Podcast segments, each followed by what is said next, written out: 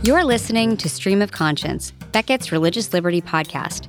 I'm Katie Geary. And I'm Angela Wu Howard. This episode is a special in honor of the one year anniversary of one of Becket's Supreme Court cases, Fulton v. City of Philadelphia. The question was whether the city of Philadelphia could cut off their partnership with a Catholic foster agency because the city disagreed with Catholic beliefs about marriage. We won the case unanimously. That it was a 9 0 win was surprising and led some to say it must be a narrow, limited decision. So, was it? A year later, we're here to answer that question among others. As with all our cases, there's so much to the story that doesn't end up in the final briefs. We're here to tell that story.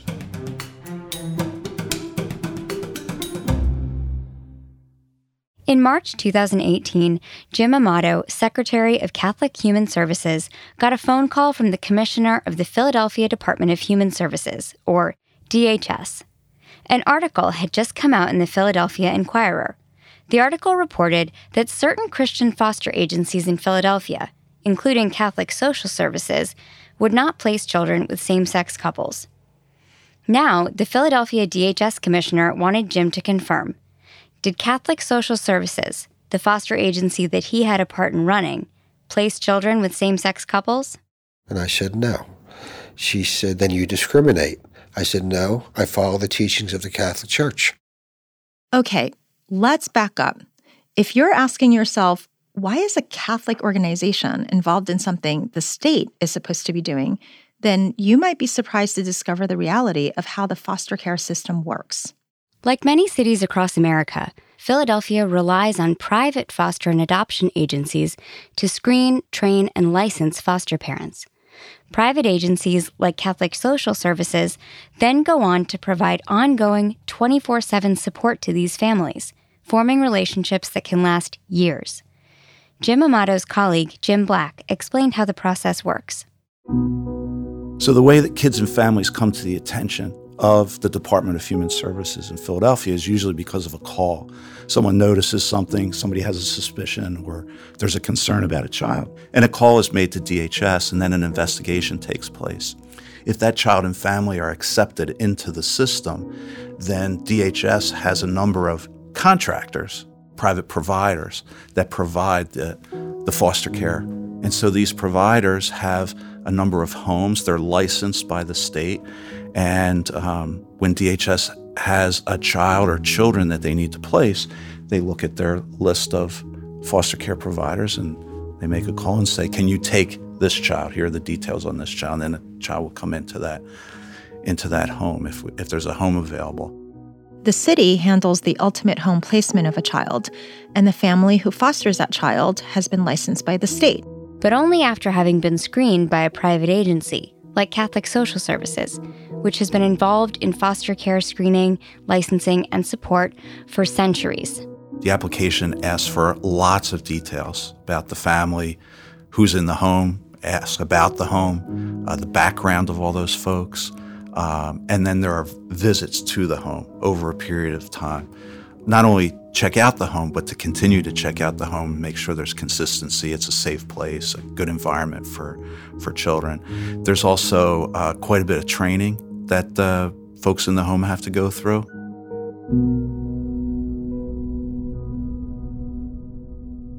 Throughout history, many of the private agencies have been faith based, and we'll hear about why in a moment when we talk to the Archbishop of Philadelphia. But at the end of the day, it's a crucial and mutual partnership between the city and a private agency. One can't do its job without the other. The phone call that DHS made to Jim Amato asking him whether Catholic Social Services would place a child with a same sex couple was the first sign of a crack in that partnership. After the phone call, DHS asked for an in person meeting.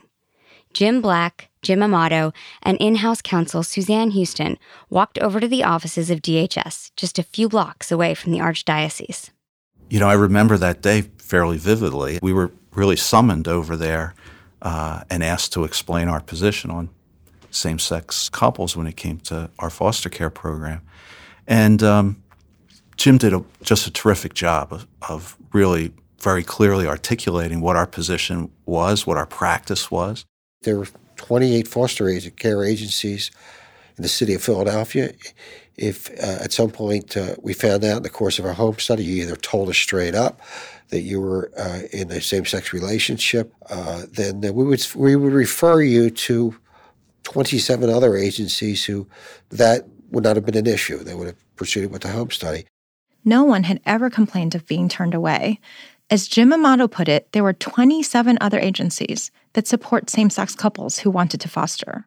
But the city of Philadelphia was adamant that Catholic social services needed to change their policy on same sex couples. We were told that our position uh, wasn't acceptable, that this wasn't 100 years ago, that we needed to get, get with the times. And, um, you know, reference was made to Pope Francis, and we need to follow, you know, more closely what Pope Francis was teaching.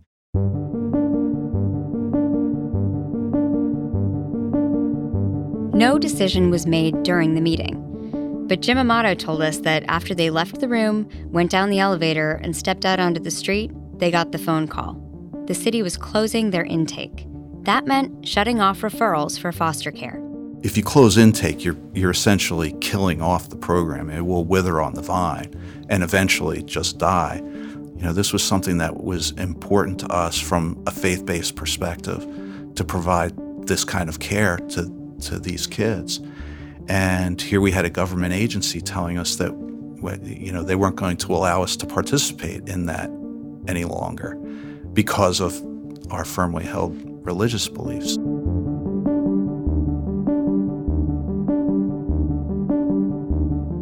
And this was all happening in the context of a foster care crisis in Philadelphia. Just weeks before, the city had put out a call for more than 300 new foster families, and now they were shutting off access to families who were ready and willing to take in children. It was especially unfortunate considering the long history Catholic Social Services had in serving at risk youth in the city. Here in the Church of Philadelphia, for over 200 years, the people, the Church of Philadelphia, has been serving those in need. And as we sit here right now, it's happening. That's Archbishop Perez, Archbishop of Philadelphia. When this case began, Archbishop Chaput was the Archbishop, but Archbishop Perez was instated in the middle of the case. He told us more about the Catholic Church's commitment to serving those in need and what that looks like in Philadelphia. There is a part of Christianity that is not only rooted in following the, the values of the gospel, but also living them. And part of living them has to deal with, you know, I was hungry and you gave me to eat, and I was thirsty and you gave me water. I was sad and you consoled me. I was in prison and you visited me. And it's Matthew 25. I'm not necessarily going to be judged on how many novenas I've done. I'm going to be judged ultimately on charity. So the service of the church to the most vulnerable has been part uh, and parcel of being Christian. And Christians don't do it just because we're nice guys, right? It's it's not volunteerism. It is not uh, philanthropy. It is not. It is rooted directly in discipleship, in being a Christian, a, a follower of the teachings of Christ. They're, they're part of it. You can't divorce it from it. So then, yeah, so the church responds really from the get go in, you know, in the first century that we have to take care of the of the widows and the orphans. And through over 2,000 years of, of lived history now, the church has always asked the question who are the widows and the orphans of our time? And so when you go to any diocese or archdiocese, right, a major component of the church's mission is actually to serve the most vulnerable. Catholic social services didn't just have a long history of serving the vulnerable, they were good at it. They weren't the biggest foster care agency in the city, they only had a fraction of the foster families in Philadelphia. But that close knit aspect is what made them excellent. Parents who worked with them knew they could rely on them. So, my name is Toni Simms, and I have two little boys. Caleb just turned four, and Josiah will be six in March. Um, and I adopted them through Catholic Social Services. Um, I went to Catholic Social Services to, you know, sign up to become a foster parent, and I chose them out of all the other agencies, number one, um, being Catholic, number two, having a personal relationship with the workers there. Like I had known them through through work and known them personally, and I just felt really comfortable. And I knew that the work that they were doing was significant. That Toni chose Catholic Social Services spoke to the quality of the organization because Toni had considerable experience with the foster care system. Before becoming a foster parent, Toni's career was in social work. With a major in forensic psychology, Toni first worked for a foster care agency and then in a facility for delinquent youths. But the position she loved the most was with the Defender Association, a legal advocacy group for children and families. You know, these kids who are vulnerable and who have been taken out of their homes and who've been abused and neglected and um, that's where I felt the most needed. Maybe that's m- my way of allowing children to be heard, advocating for them and fighting for them and speaking up for them, that they have a voice. You know, that was my biggest pleasure in being a child advocate at the Defender Association. Like, I gave kids voices. I spoke with them directly. I made reports to the attorneys. Sometimes I was called upon to speak for them in court. And it was empowering to, to do that, not for me, but for them, because a lot of times they don't get to go to court and say their piece of what happened. And because kids are emotional and they kids they kids want to go home and kids want to love their parents and they don't they don't understand why they were pulled out of situations or why they have to leave one foster home over another. And sometimes it's as stupid as like the foster parent and the the foster care agency don't get along, you know, and they don't they don't understand that. After she left her career and became a foster parent, Toni realized the system felt different from the point of view of a parent. It was difficult as a foster parent because I lost some of that control that I had as a worker. I could kind of manage the system better because I worked in the system, but it's very different when you're a foster parent and you have to comply, be submissive a lot of times, not say a lot of things. And I'm not that person. And so I butt heads with a lot of people along the way. Um, but I did it not because I'm just stubborn and I just want to do what I want to do. I did it because I still had that worker mentality and I did it for my boys. Like, nobody was ever going to treat my boys like foster kids. Nobody was ever going to treat my boys like they didn't matter.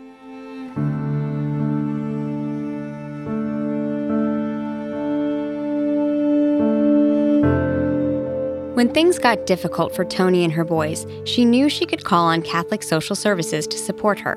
Just like I was the foster kids advocate, they were my advocate. And as foster parents, you need that support, you need that advocacy, you need to know that somebody is there for you if there's a problem, or if you have a question or concern, or you just want to vent. Um, because friends and family, they don't really get it unless they're going through it. It's a completely different entity being a foster parent and working in foster care. It's nothing, it's not like anything that anybody could understand unless they went through it. Toni's experience with Catholic social services wasn't unique. Other parents who worked with them spoke of their high level of responsiveness, attention, and commitment to the families they served. One of these parents is Sharonell Fulton, a mother and grandmother who has fostered 40 children over the years and whose name would end up on this case. I enjoyed what I was doing. It gave me meaning to my life. It was not easy to be a foster parent, but it's just something you want to do if you want to do it. It was a dedicated thing. The ones that did, couldn't stand it didn't stand it. And the ones that intended to follow it through, like myself and Cecilia Paul, we did it. We stayed there. For Sharonell, serving those most in need was in her blood. My grandmother was a, a seamstress. Um, she made clothes for people. That's how she made a living. And she would serve the homeless men. And these men, there was five of them, would come and gather in front of my grandmother's door. And she would throw a white cloth on the wood, and they would sit there and eat. They was just happy to be served and be accepted is the word I'm looking for. And that's when it started with me watching my grandmother, who I lived with, feed others less fortunate than we were. Many of the children placed in Sharonell's care over the years had traumatic pasts and needed medical care. Because I worked for hospice and I had a background in nursing, working with uh, children, people that were dying, people that was uh, trying to commit suicide. I think they put that together and they knew what they was doing because I didn't see it coming. And I wondered why they always gave me the children that were on the edge. Always.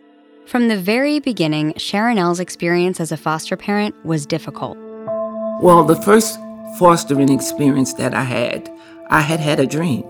And in the dream, I was riding down the street and I looked in the mirror and there was uh, two kids in the back. And I thought, how did you get in here? But I had a dream that I was going to get two children. And when Eileen Mullins called me to say, Miss Fulton, we have children for you. And I said, Yes, I know. I saw it in my dream. And I'm ready. Sharon Sharonell received two brothers, Wayne and Sean, into her home. The boys had severe third degree burns on their faces and arms.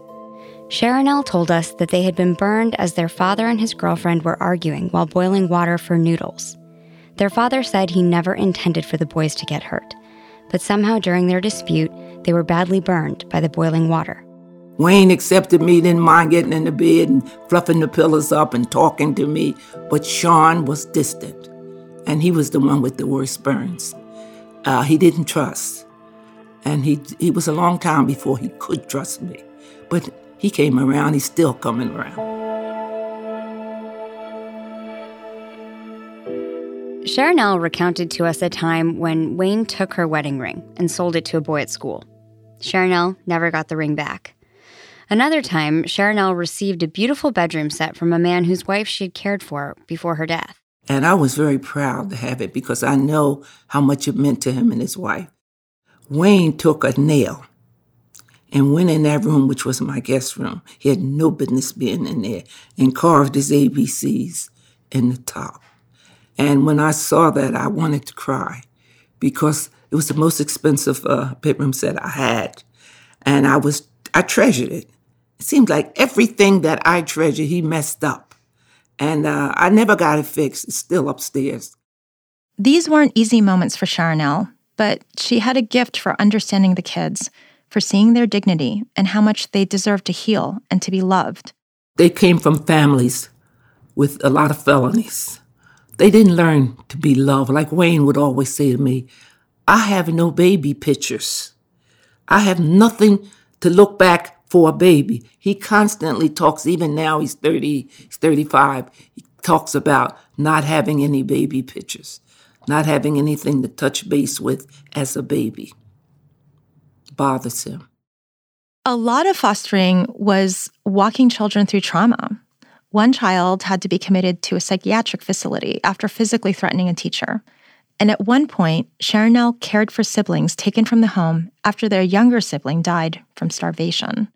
They called me and they said, I heard it in the news that the child had starved to death and that uh, Christmas Eve they came here to the door with four children.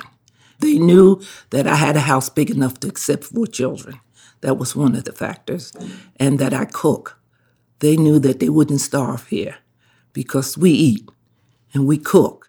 DHS brought the children, but nothing else. No money, no gifts. Sharonell couldn't provide much for them beyond a loving home, but Catholic Social Services stepped in. And the Sisters of St. Joseph and Catholic Social Service came out with gift cards uh, for Target uh, food, different things. That's what you call support. And that is what, in my opinion, you need when you're on that route. You need support, not criticism, not saying, well, she only went to high school. You need support. And that's what I felt I got.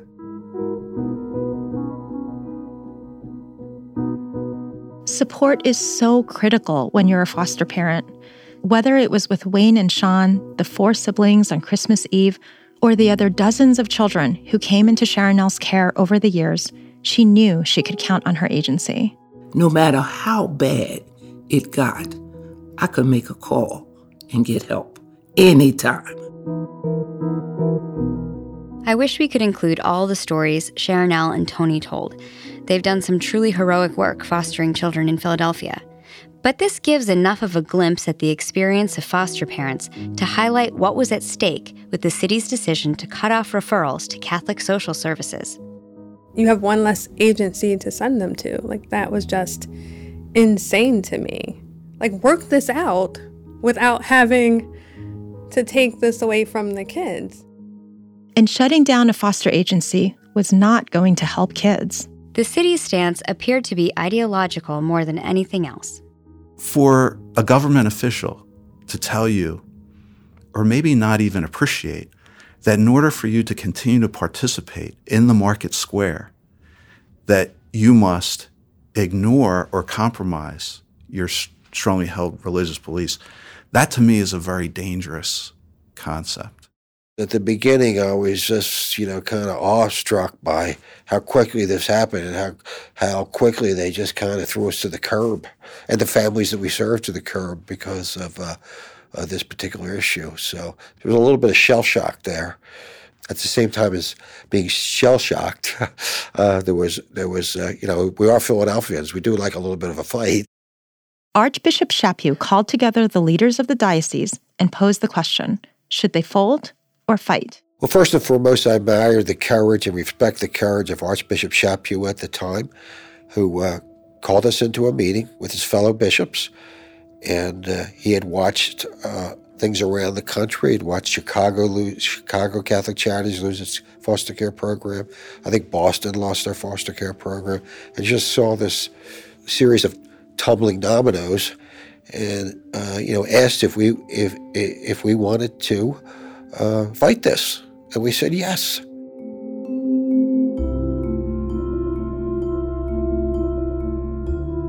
What the Archbishop and his council realized was that this was a much bigger issue than foster care.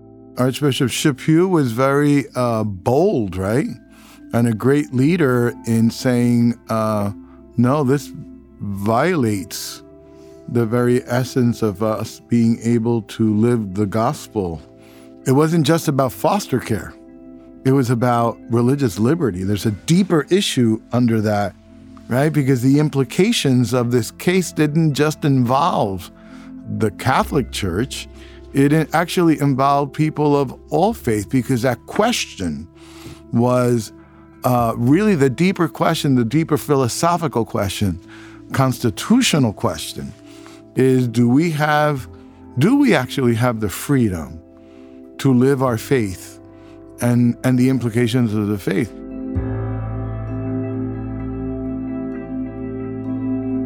The decision was made.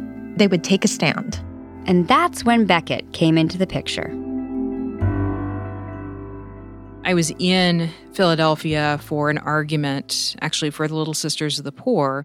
That's Lori Windham, senior counsel at Becket, the lawyer who would ultimately argue this case at the Supreme Court it was right about the time all this was happening. And so we went and met with Catholic Social Services right after that argument to talk to them about what was going on and what was going to happen next.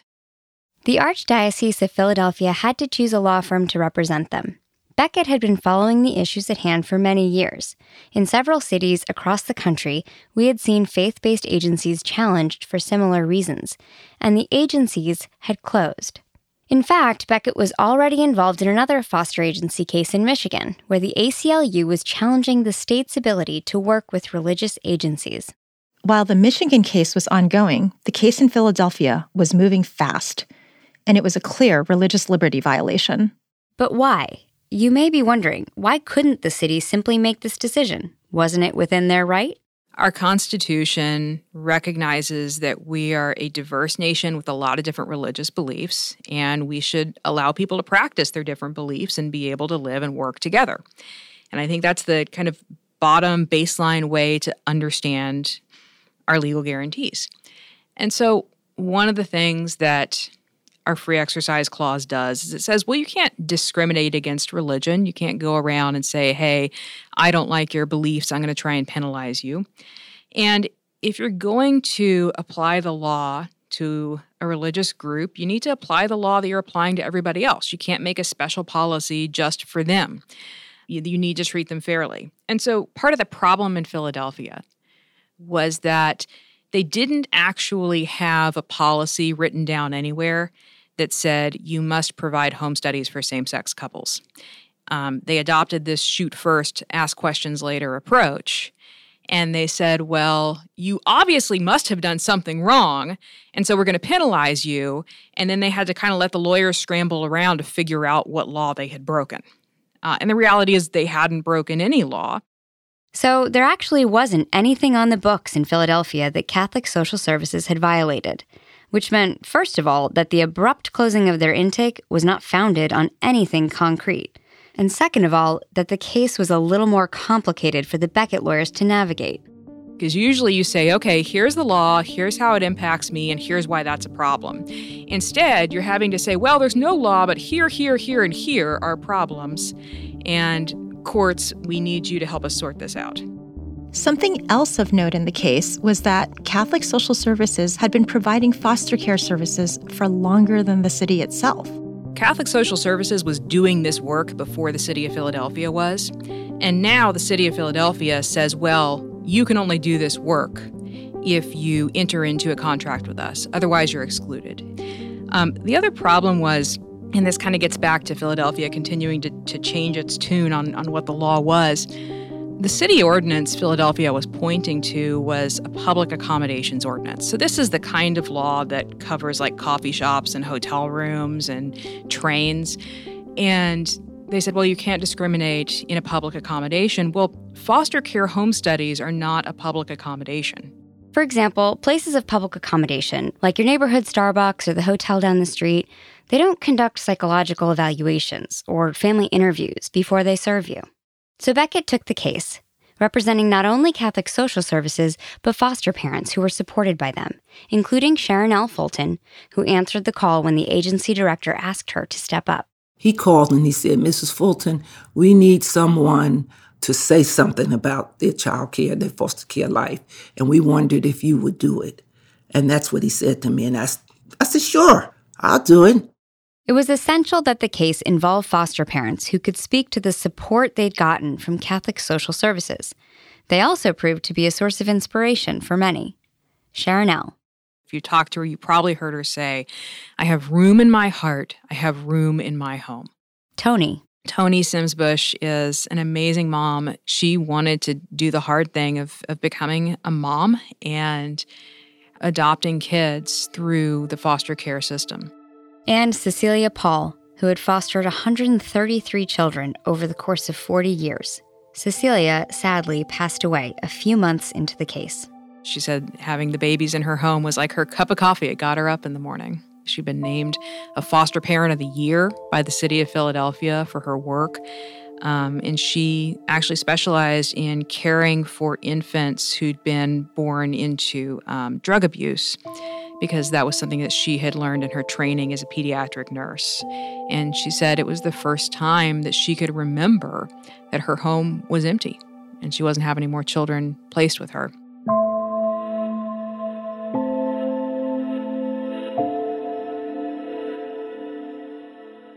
With these inspiring women in mind, Becket's first step was a hearing in district court. So we went to Philadelphia to have a hearing. And we thought it was just going to be an argument. You know, usually you file for a preliminary injunction, you go, you have an argument, the judge rules pretty quickly. We knew somebody might try and call a witness, so we've been talking to our clients about that. But we got there in the afternoon, and the judge said she was going to take evidence. And so we thought we were there for like an hour long argument, and we ended up having a three day trial. This was a surprise, to say the least. The lawyers didn't even have anything with them for an overnight stay, and certainly hadn't anticipated a three day trial then and there. But Lori didn't miss a beat, something Sharon L. remembered. Lori had her hair whipped on the side. I like that. I, I, that shows strength, you know. I thought to myself, this girl has got it. She's got the power. And uh, I was shaking and feeling like crying. And she was the one that was badgering and they was coming back and she had an answer for everything they threw at her. That takes that takes something. You gotta just not only believe, you got to be prepared. Nobody had expected that this is what's going to happen. So, you know, gave my opening argument and then we started putting people on the bench. And, you know, as a lawyer, usually you have months and months, sometimes years of discovery, where you go and you have depositions and you get documents and you go back and forth. And so when you go into a trial, you know what to expect. You know what you're going to be asking people about. You have a pretty good idea what they're going to say. And they've seen all the documents before. We walked into this hearing, and suddenly people are going up on the stand and we're asking them questions that we don't know the answers to um, which is something they tell you to never ever do in a trial. But we're learning things as we go that were pretty surprising. And so we were in Philadelphia for three days and we had three days worth of hearings. A few weeks later, they got the decision. The district court had ruled against us. This was in July 2018, just a few months after everything started. This wasn't entirely unexpected, but it was still disappointing, especially to the people at Catholic Social Services and their foster families. There was a lot of fear in the beginning of this case that the city would remove kids from families supported by Catholic Social Services. It was at this time that the city decided not to do that. Catholic Social Services in the city had an agreement where they would not take the kids out of the homes they were in. So they were not going to go and, and take kids away from foster parents or pre adoptive parents. They'd let them stay there, but they also would not let any more kids be placed with Catholic Social Services. And it was, you know, it was a wind down agreement. That's what um, that's what people were calling it. It was acknowledging that we're going to kind of just wind this down and wait till all those kids are out of care, and then then you're done. The disappointing district court decision had a tangible effect almost immediately. We began to lose foster parents because we didn't have children to place with them. In many cases, that wasn't attrition where they went to another agency. I think it was they just stopped fostering. So they lost a resource. And they lost an agency who had deep roots and deep commitments uh, to serving children that way, in, in foster care, rather. The agency also had to let staff go, something that was very painful on many levels. I think it was very hard on people because, again, the people that work in our programs aren't doing it for the buck. They're not driving around in fancy cars. They're not making a fortune doing this work. They're doing it because it's a mission for them, it's vocation. And so when it's taken away, that, that hurts on a personal level. It was very difficult. I've seen good foster parents that I know for sure not having any children uh, suffering the consequences of the city's decision to shut down the foster care department. I've seen good social workers that I know for sure that have been out there for 20 and 25 years not having a job, walking away sad. I've seen the consequences of this lawsuit on the people that I consider to be family. Earlier, we mentioned that when Philadelphia shut down Catholic Social Services' ability to place children, the city was in the middle of a foster care crisis. This was still true, and not only limited to Philadelphia. Nationwide numbers on foster care are hard to come by, but most relevant organizations report an upward trend of children entering the foster care system, closely linked to the growing opioid crisis. At the same time, there are simply not enough homes for these kids. By some accounts, between 30 and 50% of foster families step down from fostering each year. If there aren't enough families for the children in the system, then they end up going to group homes or even detention centers. So you kind of have to stop and ask here why was the city of Philadelphia so adamant about closing Catholic social services?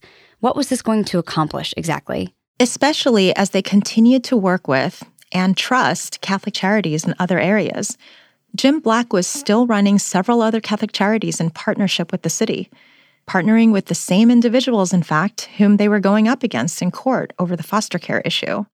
Yeah, I mean, that's one of the interesting things about this is, uh, you know, we contract with the city for many more things, uh, you know, in addition to foster care. So there's a lot of concern about what this would do to our relationship and our contracts in the other areas as well.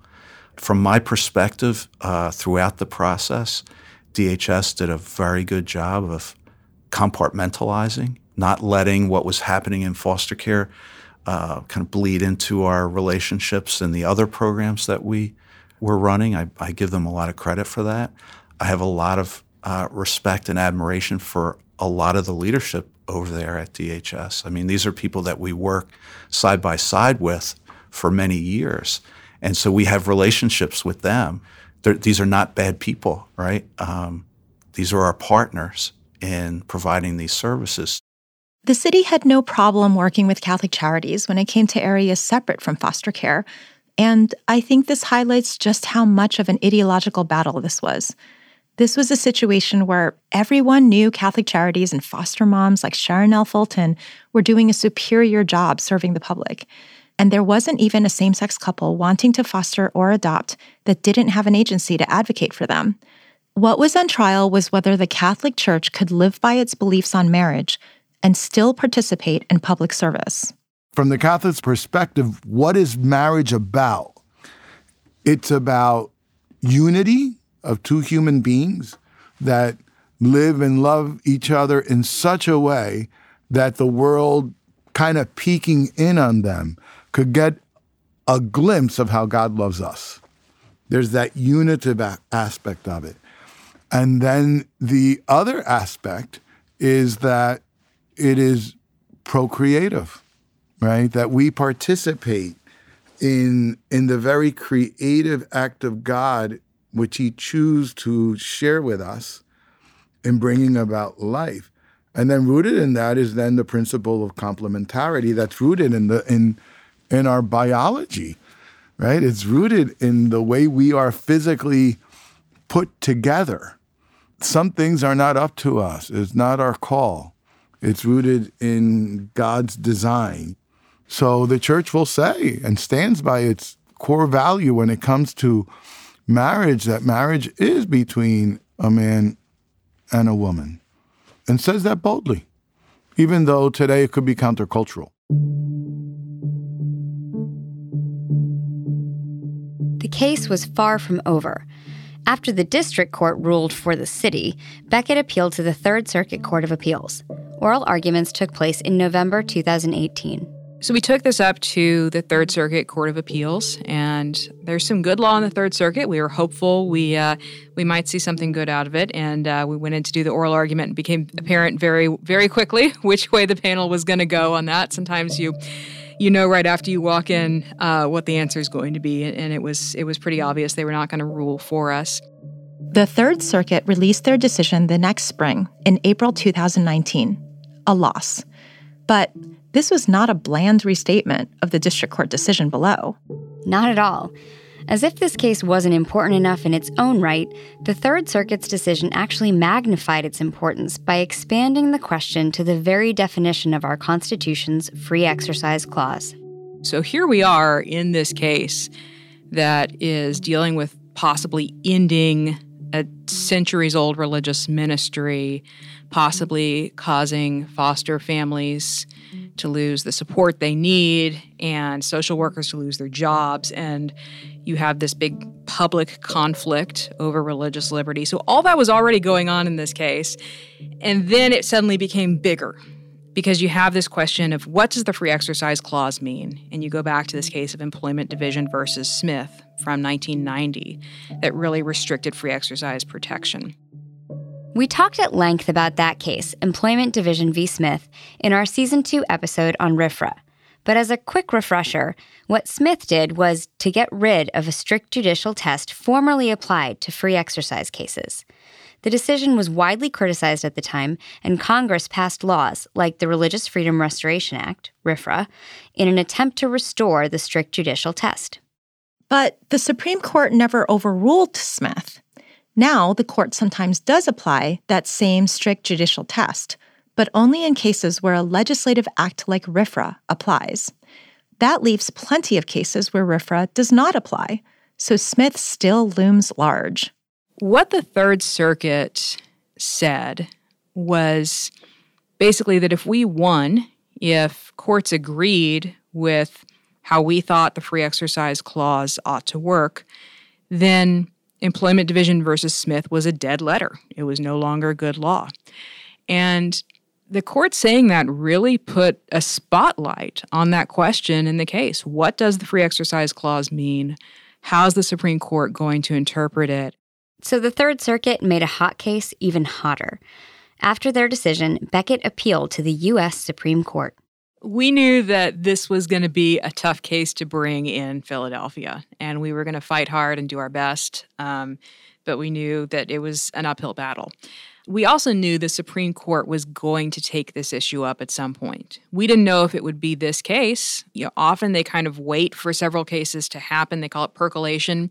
They wait for several cases to happen and see where the law is going, where the lower courts are going, and then they step in.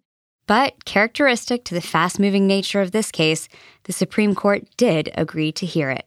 It was February 24th, of 2020, we got the news that the court was going to take the case. And we were so excited. You know, obviously, you don't know if you're going to win, but you know you've got another shot. You know, most of the time, you don't get another shot. We knew we had one more chance.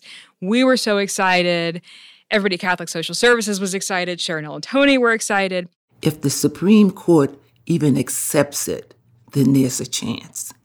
And that's what kept me strong. If they accept the case, then there's a possibility we're going to win.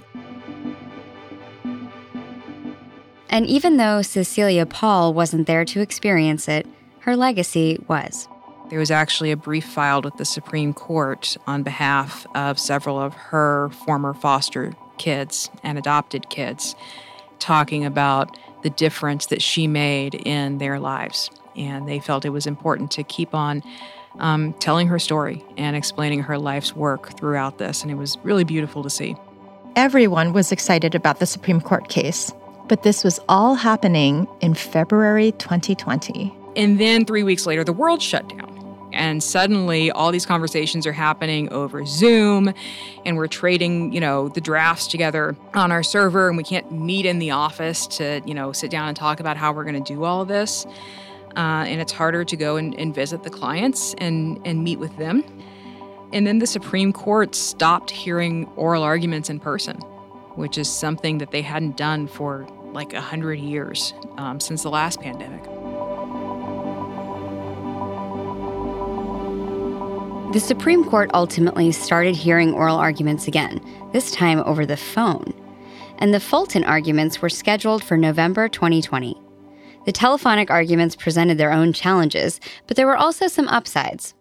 The court was very specific about what they wanted. They wanted us to have a landline. And who has a landline?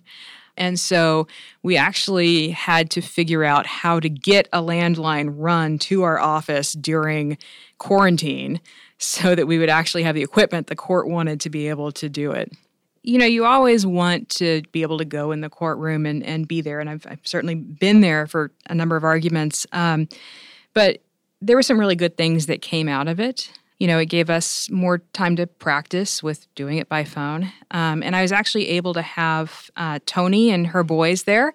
And so, uh, you know, she was able to to sit and listen in, and her boys were able to go and eat cookies in the back of the office while we were doing that. Um, I was able to have my husband and my daughter there. Um, that's something I probably wouldn't have been able to do if we'd had it in the courtroom. But, you know, it was my mom wanted to be a lawyer and she wasn't able to go to law school. It was just financially too tough. And so she was really excited when I became a lawyer. Um, and it was really special to have my daughter there and be able to say, hey, you were here on the day when your mom got to argue at the Supreme Court and to watch that. Back in Philadelphia, the folks from Catholic Social Services were also listening in.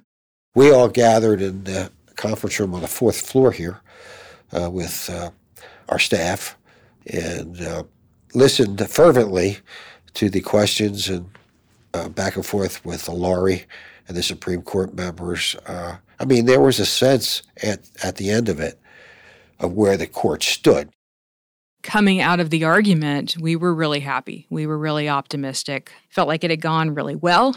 Clients were really happy. And you read the news or watched Twitter, um, you know, you saw most people, whether they agreed with us or disagreed with us, saying that it was going to be a win. And uh, so we were, we were very happy.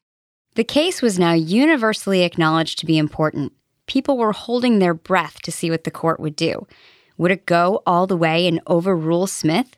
In June 2021, three years after the case had begun with Philadelphia effectively shuttering Catholic Social Services foster care, the court issued its decision.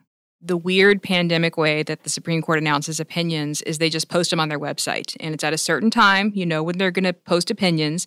And so everybody gathers around their computers. And we were here in the office. You know, things were, were reopening by then. And so we were back in the office and we were sitting at our computers watching, and they like release them in 10 minute increments. Yeah, I remember that that day logging on and seeing that it, you know, it, it had been posted running down to Jim's office. It's like, Jim, I think we have a decision. Running back, trying to scrutinize, you know, this legalese, and, and then running back down to Jim's office. Jim, I think we won. And uh, you know, and then you know, we started hearing, you know, Lori called, and the bishop came down. Bishop McIntyre came down. I think it's probably the first and only time I've high fived a bishop. I read through it like very quickly, and I was like so excited, like knowing what I read, but not really knowing what I, I wanted to make sure I understood what I read. And I called Sharonell and was like, I think we just won. I said, unanimous, unanimous. What's they talking about? What is a unanimous decision? And she said, everybody turned out, all of the justices. And I said, oh, say it to me like I understand. I didn't understand no unanimous decision. I was driving and I actually pulled over, you know, in the, the lane for emergencies because I was had become very emotional that we won, that the children could come back, that the agency could go back to their business at hand. It was an overwhelming feeling of happiness. I felt that it was a victory, not just because we won, but because they listened. I remember reading through because you know you get it and it's just this huge like what 80 pages of paper, you know, PDF that you get and you're trying to scroll down and figure out who won. And I remember reading through the list and thinking this is this is the wrong lineup. What happened? And then I realized it was unanimous. And it was such a stunning moment after all of this, after 3 years of fighting and after so many losses to realize not only had we won, but we won the whole thing. And we got every justice on the court, and it, was it was such a big moment.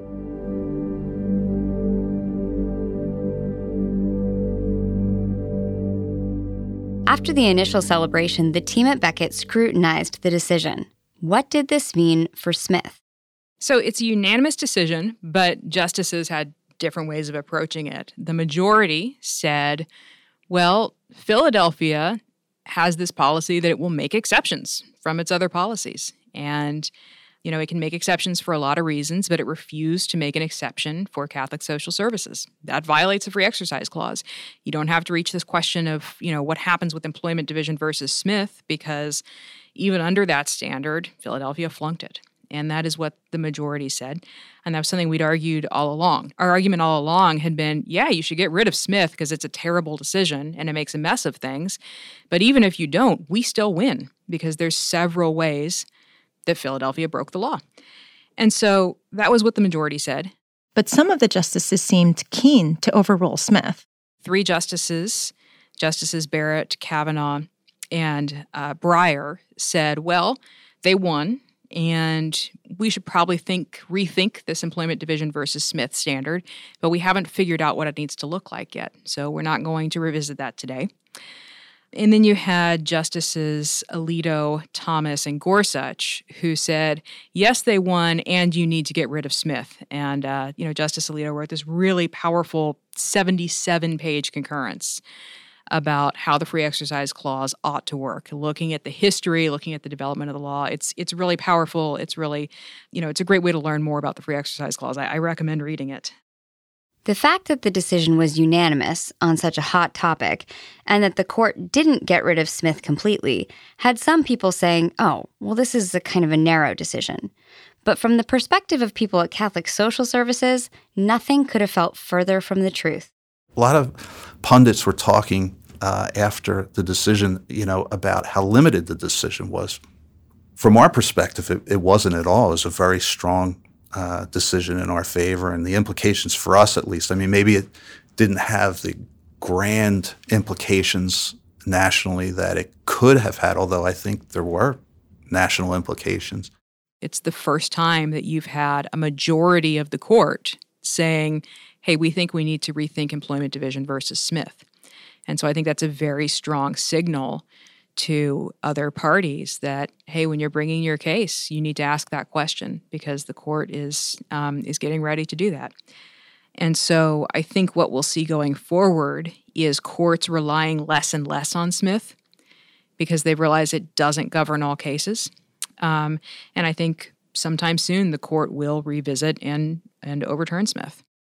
In the short term, we've already seen evidence that Fulton will have positive effects on faith based foster care agencies. Remember Becket's Michigan case where the ACLU had sued to stop the state from working with the Catholic agency? In Michigan, that uh, dispute had been going on for quite a while. The state of Michigan had uh, changed its policy and said it was no longer going to continue to work with agencies who had similar religious beliefs about marriage and they just entered into a settlement. It's a binding court order with St. Vincent Catholic Charities, acknowledging that they were bound by Fulton and they had to continue working with this agency. And so I think that that shows we're going to see a lot of similar outcomes around the country where lawsuits settle because they realize the Supreme Court has spoken unanimously, or where maybe lawsuits don't get brought a, uh, a question comes up and the lawyers are looking at the law and saying, oh, you do need to work with religious agencies. You can't go around shutting them down. Keeping faith based agencies in the picture is a good thing for the foster care system. In places that have shut them down, foster care numbers have suffered. Illinois, for example, shut down faith based foster agencies in 2011. Over the next seven years, the state lost more than 5,000 foster families. Massachusetts similarly lost 2,000 families in the years after shutting down religious agencies. So, if states continue to work with faith based agencies, there's hope that numbers like these can improve. The Fulton decision has been cited in many other cases in the short years since. It was a pretty astounding victory. But what of the cost to Philadelphia foster care in the meanwhile? When the city of Philadelphia shut down intake for Catholic social services, they had something like 70 to 80 families and were serving 120 kids. By the time the case finished at the Supreme Court, they were down to eight families, only 15 kids. While the win was definitely good news for Catholic social services, it was also bittersweet to look back on the terrible toll these three years had taken. Staff gone, families gone, children who couldn't be placed, homes sitting empty. It was frustrating to think that this had to go all the way to the Supreme Court. Why did this have to thing go on for three years and wind up in the Supreme Court? Why couldn't this get worked out in Philadelphia? And it could have been.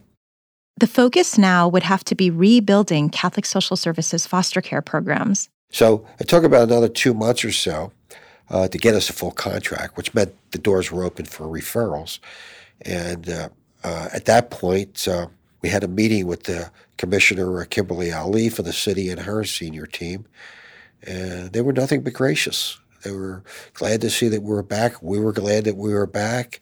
We expressed our commitment uh, to this mission and the uh, service of kids, and uh, our administrator advised them of where we had foster bed openings, and then referrals started, and uh, we started receiving referrals from them. We started getting kid care referrals, but uh, it was an amazing back to normal, back to usual, without a lot of bombast or anything like that. You know, it was good. You know, uh, I mean, it was interesting to me too because when I was testifying the Third Circuit for Catholic Social Services, Kimberly Ali, then deputy commissioner, was my counterpart for the city. Okay, and she and I had known each other for years, so uh, you know there was never a any kind of animosity or anything like that. I think we were all doing what was necessary to do in terms of who we are, the jobs that we had, and uh, and again, fortunately, it was uh, we're back, you know, and uh, we're getting referrals. This was a total blockbuster case. 9 0, the court said Philadelphia couldn't just stop working with Catholic social services because they disagreed on marriage. The effects will no doubt ripple out for many, many years to come. What's equally amazing is that this case could just as easily never have happened. Across the country, other faith based agencies gave up because they didn't believe this was a fight they could win. But this case and these people have proven that religious liberty is, in fact, a winning position. It can win and it should win. our society is enriched by people of faith who have so much to give. There are things in this life that are worth fighting for, and this was one thing that was worth fighting for. If you believe in something wholeheartedly and you keep the faith, you don't change what you believe in to satisfy the world or whoever. I believe that's a good thing.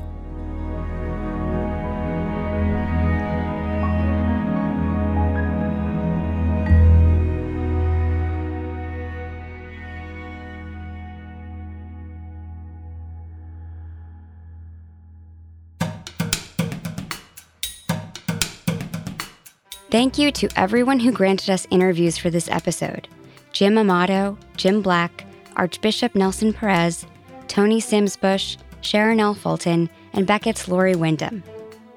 Music in this episode courtesy of APM Music. Our theme music was composed by Eric McNerney.